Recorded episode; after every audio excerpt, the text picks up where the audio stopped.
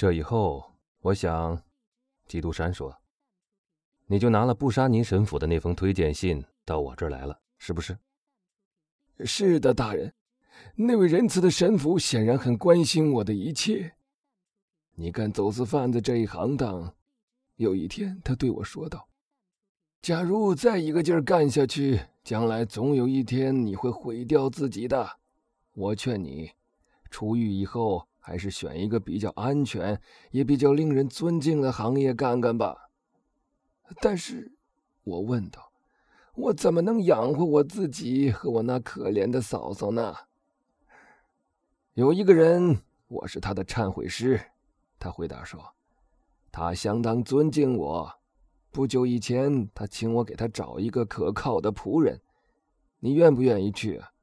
假如愿意，我可以为你写一封推荐信。你去投奔我那位朋友吧。”哦，神主，我喊道：“那太好了！但你必须向我发誓。”将来绝不会使我后悔我的这次推荐。我正要举手发誓，不必了。他说道：“我了解科西家人，而且也喜欢科西家人，我就依赖这一点。喏，拿着这个去吧。”他迅速的写了几行字以后说道：“于是我就带了那封信来见大人。您接到信以后就收下了我。”我现在斗胆的问一下大人，您究竟觉得我有什么做的不好的地方没有？正巧相反，贝尔图乔，我始终觉得你很忠心、诚实、称职。我只发觉你有一个缺点，就是你还不够信任我。真的，大人，我不明白您这句话是什么意思。我的意思是，你既然有一个嫂嫂和一个继子。为什么却从来没对我提起过他们呢？哎，我又得追溯我生平那个最痛苦的阶段。您大概想象得到，我出狱后急于想去探望和安慰我那亲爱的嫂嫂，于是便不再浪费时间，马上回科西家去了。但当我到达罗格里亚诺的时候，我发觉那所屋子里在办丧事。那儿曾经发生过一幕极其可怕的事情，邻居们到今天都还记得他，并一直在谈论他。我那可怜的嫂嫂遵照我的忠告行事，拒绝再满足贝尼戴托的不合理的要求，但他只要相信他还剩一个铜板，就不断的逼迫他，向他要钱。有一天早晨，他又向他要钱，并恐吓他。要是不把他要的数目给他，就会发生极其严重的后果。说完，他就走了，一整天也不再回来，让那心地善良的艾苏泰独自去悲伤痛苦。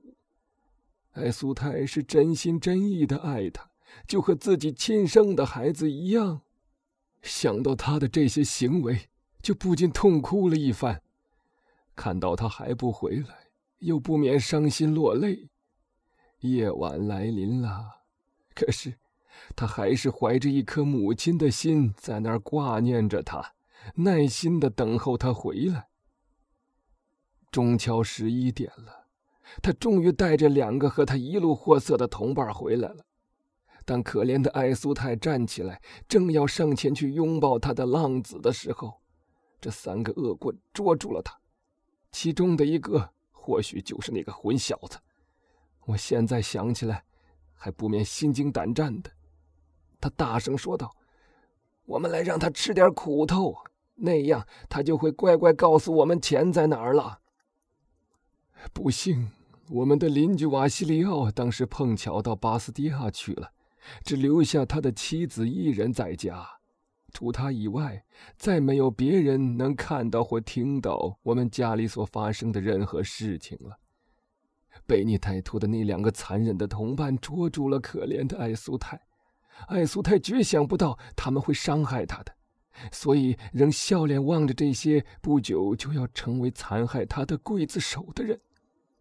另外，那个恶棍开始把门窗都堵了起来，然后回到他无耻的帮凶那儿，三个人合力堵住了艾苏泰的嘴。那可怜的女人一看到这种可怕的情形，就大声喊叫起来。做完这一步以后，他们就用火盆去烙艾苏泰的脚，因为这样做就可以逼他说出我们那笔小小的积蓄究竟藏在什么地方。我那可怜的嫂嫂在挣扎的时候，衣服着了火，他们为了要保全自己的性命，不得不放开了她。艾苏泰浑身着了火，他发疯般的冲到门口，门已经被反扣住了。他又飞奔到窗口，但窗户也已被堵住了。于是他的邻居听到了可怕的喊声，是艾苏泰在喊救命。但后来他的声音变窒息了，他的喊叫声渐渐的低了下去，变成呻吟。第二天早晨，经过了一夜的焦急和恐怖。瓦西里奥的妻子终于鼓起勇气冒险出来，叫地方当局的人来打开了我们家的门。艾苏泰，尽管已经被烧灼的体无完肤，却还没有断气。屋里的每一只抽屉和暗柜都被撬开了，凡是值得带走的东西都被劫走了。被你带脱以后，我就再也没有在洛格里亚诺出现过，我也再没有见到过他。也不曾听人说起过有关他的事情。在这些可怕的事发生以后，我就来侍奉大人了。我觉得再向大人提起他们，未免太愚蠢了，因为贝尼戴托已毫无下落，而我的嫂嫂也已经死了。你对那件事怎么看？基督山问道。这是一种惩罚，罚我所犯下的罪。”贝尔图乔答道。“哦，威尔夫这一家人真都该天诛地灭。”我相信会的。”伯爵用一种郁闷的口吻喃喃的说道。“现在，”贝尔图乔又说，“大人或许该明白了吧？我曾在这座花园里杀过一个人，而我又再回到这个地方。”因此，我的情绪很不好，以致劳您过问这其中的原因。因为简单的说，我不敢肯定维尔夫先生是不是就躺在我脚前那个他为自己孩子所掘的坟墓里。的确，一切事情都是可能的。基督山离开了他所坐的长凳，站起身来。甚至，他低声接着说道：“或许那位检察官并没有死。”布沙尼神父说的不错，你应该把你的身世讲给我听的，因为这可以使我将来不至于对你再发生误会了。至于贝尼戴托，他既然这样罪大恶极，你后来有没有设法去打听一下他究竟到哪儿去了，在干些什么？没有。要是我知道他在哪儿，非但不会去找他，而且会赶紧逃开，像看见妖魔一般。我从没听人提到过他的名字。我真希望他已经死了。别那么希望，贝尔图乔，伯爵说道。恶人是不会就那样死的，因为上帝似乎还要关照他们，他要用他们来做他报复的工具。希望如此，贝尔图乔说道。我只求今生今世再也不要看见他。伯爵阁下，管家卑下的躬身上前，又说道。现在您一切都知道了，万能的主是我在天上的裁判官，而您就是我地上的裁判官。您难道不说几句安慰我的话吗？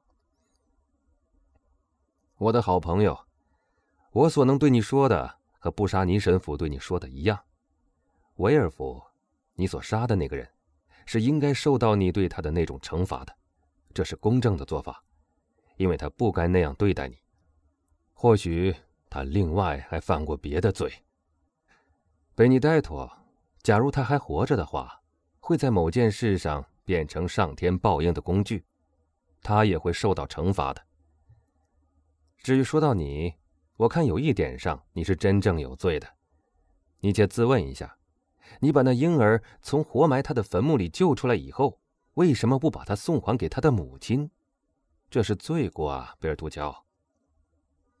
没错，大人，这一点正如您所说的，我干得很不对，在这一点上，我简直像个懦夫。我把那个孩子救活以后，我最应尽的责任就是应当把他送还给他的母亲。但那样做，我就免不了要被人细细的盘问，而一经盘问，我自己多半就会被人捉住。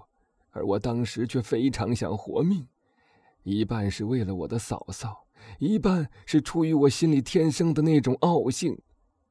我在报仇成功以后，总希望能干干净净的脱身。或许也是那种贪生怕死的本能，使我想避免冒险吧。哦，我真不如我那可怜的哥哥勇敢。贝尔图乔说这几句话的时候，用双手捂住了他的脸，而基督山则用一种无法描述的目光凝视着他。伯爵暂时沉默了一会儿，这短暂的沉默使周围的气氛更加严肃起来，尤其是在这样的时间、这样的地点。一会儿之后。他用一种完全不同于他平时那抑郁的口吻说道：“我们今天的游览就到此为止吧。为了正式结束这番谈话，我可以把布沙尼神父亲口对我说过的几句话复述给你听。一切罪恶只有两贴药：时间和沉默。贝尔图乔先生，现在让我一个人在这个花园里散一会儿步吧。”你在那幕可怕的场景里是一个演员，就地重游会引起你痛苦的回忆，但我却几乎可以说很高兴，觉得这处产业已增值不少了。你知道，贝尔图乔先生，树木之所以能让人觉得可爱，就是因为它们能遮成树荫；而树荫之所以使人觉得可爱，就是因为它让人充满了幻想。我在这儿买了一座花园，原以为只是买了一块四面有围墙的地方而已。但现在这个地方却突然变成了一个鬼影重重的花园，而在契约上却不曾提到过。我喜欢鬼，我从没听说过死人用六千年时间所做的恶事能超过活人在一天之内所犯的罪过。去休息吧，贝尔图乔，安心去睡觉好了。在你临终的时候，假如你的忏悔诗没有布沙尼神父那样宽容。要是我还活着，你可以派人来找我，我可以找些话来安慰你的灵魂，是你安心的踏上那永恒的崎岖的旅程。贝尔图乔恭恭敬敬地鞠了一躬，便转身叹着气走了。当他走出了视线的时候，基督山就站起身来，向前走了几步，轻轻地说：“这儿，就在这棵梧桐底下。”是那婴儿的坟墓。那个是通花园的小门，这个角上是通卧室的暗梯。这些情节我用不着记录在本子上，因为他们就在我眼前，就在我的脚下，就在我的周围。种种活生生的事实已给我勾出了一个轮廓。伯爵又在花园里转了一遍，然后重新登上他的马车。贝尔图乔看到他的主人面带沉思的表情，就默默地去坐在了车夫旁边。马车迅速地向巴黎奔去。当天晚上，到达香榭丽舍大道的寓所以后，基督山伯爵到全房子各处去巡视了一遍，看起来像是对于每个转弯抹角都早已摸熟了似的。尽管他领头在前面走，却不曾摸错一扇门。走错一条走廊或楼梯，他总能一点不错的走到他想看的地方或房间。阿里陪着他做这次夜间视察。伯爵先向贝尔图乔吩咐了一番，告诉他房间里应如何改进和变换，然后又摸出表来看了一眼，对那在一旁恭候着的黑奴说道：“现在已经十一点半了，海带就快到了。”你有没有去通知一声那些法国女佣人？阿里用手指了指留给希腊美人用的那几个房间，那些房间可说是和全屋的其他房间隔离的。当房门被帘子遮住的时候，人即使走遍全屋，也不会发现那个地方还有一间客厅和两个房间。阿里在指过房间以后，又伸出了左手的三个手指，然后把手垫在他的头下。闭上眼睛，做出一副睡觉的样子。我懂了，基督山说道：“他很熟悉阿里的手势。你的意思是告诉我有三个女佣人等在卧室里？阿里连连点头。夫人今天晚上一定很累了，基督山又说道。他一到，立刻就会想休息的。叫那些法国女佣人不要去问这问那的去打扰他，叫他们请安以后就退出去。你也防着一点，别让那些希腊女佣人和这些法国女佣有什么来往。阿里鞠了一躬。正在这时，他们听到了喊门房的声音，大门开了，一辆马车驶进了车道，在门廊的台阶前停了下来。伯爵走下台阶，走到那已经打开的车门前面，他把他的手伸给了一个青年女子。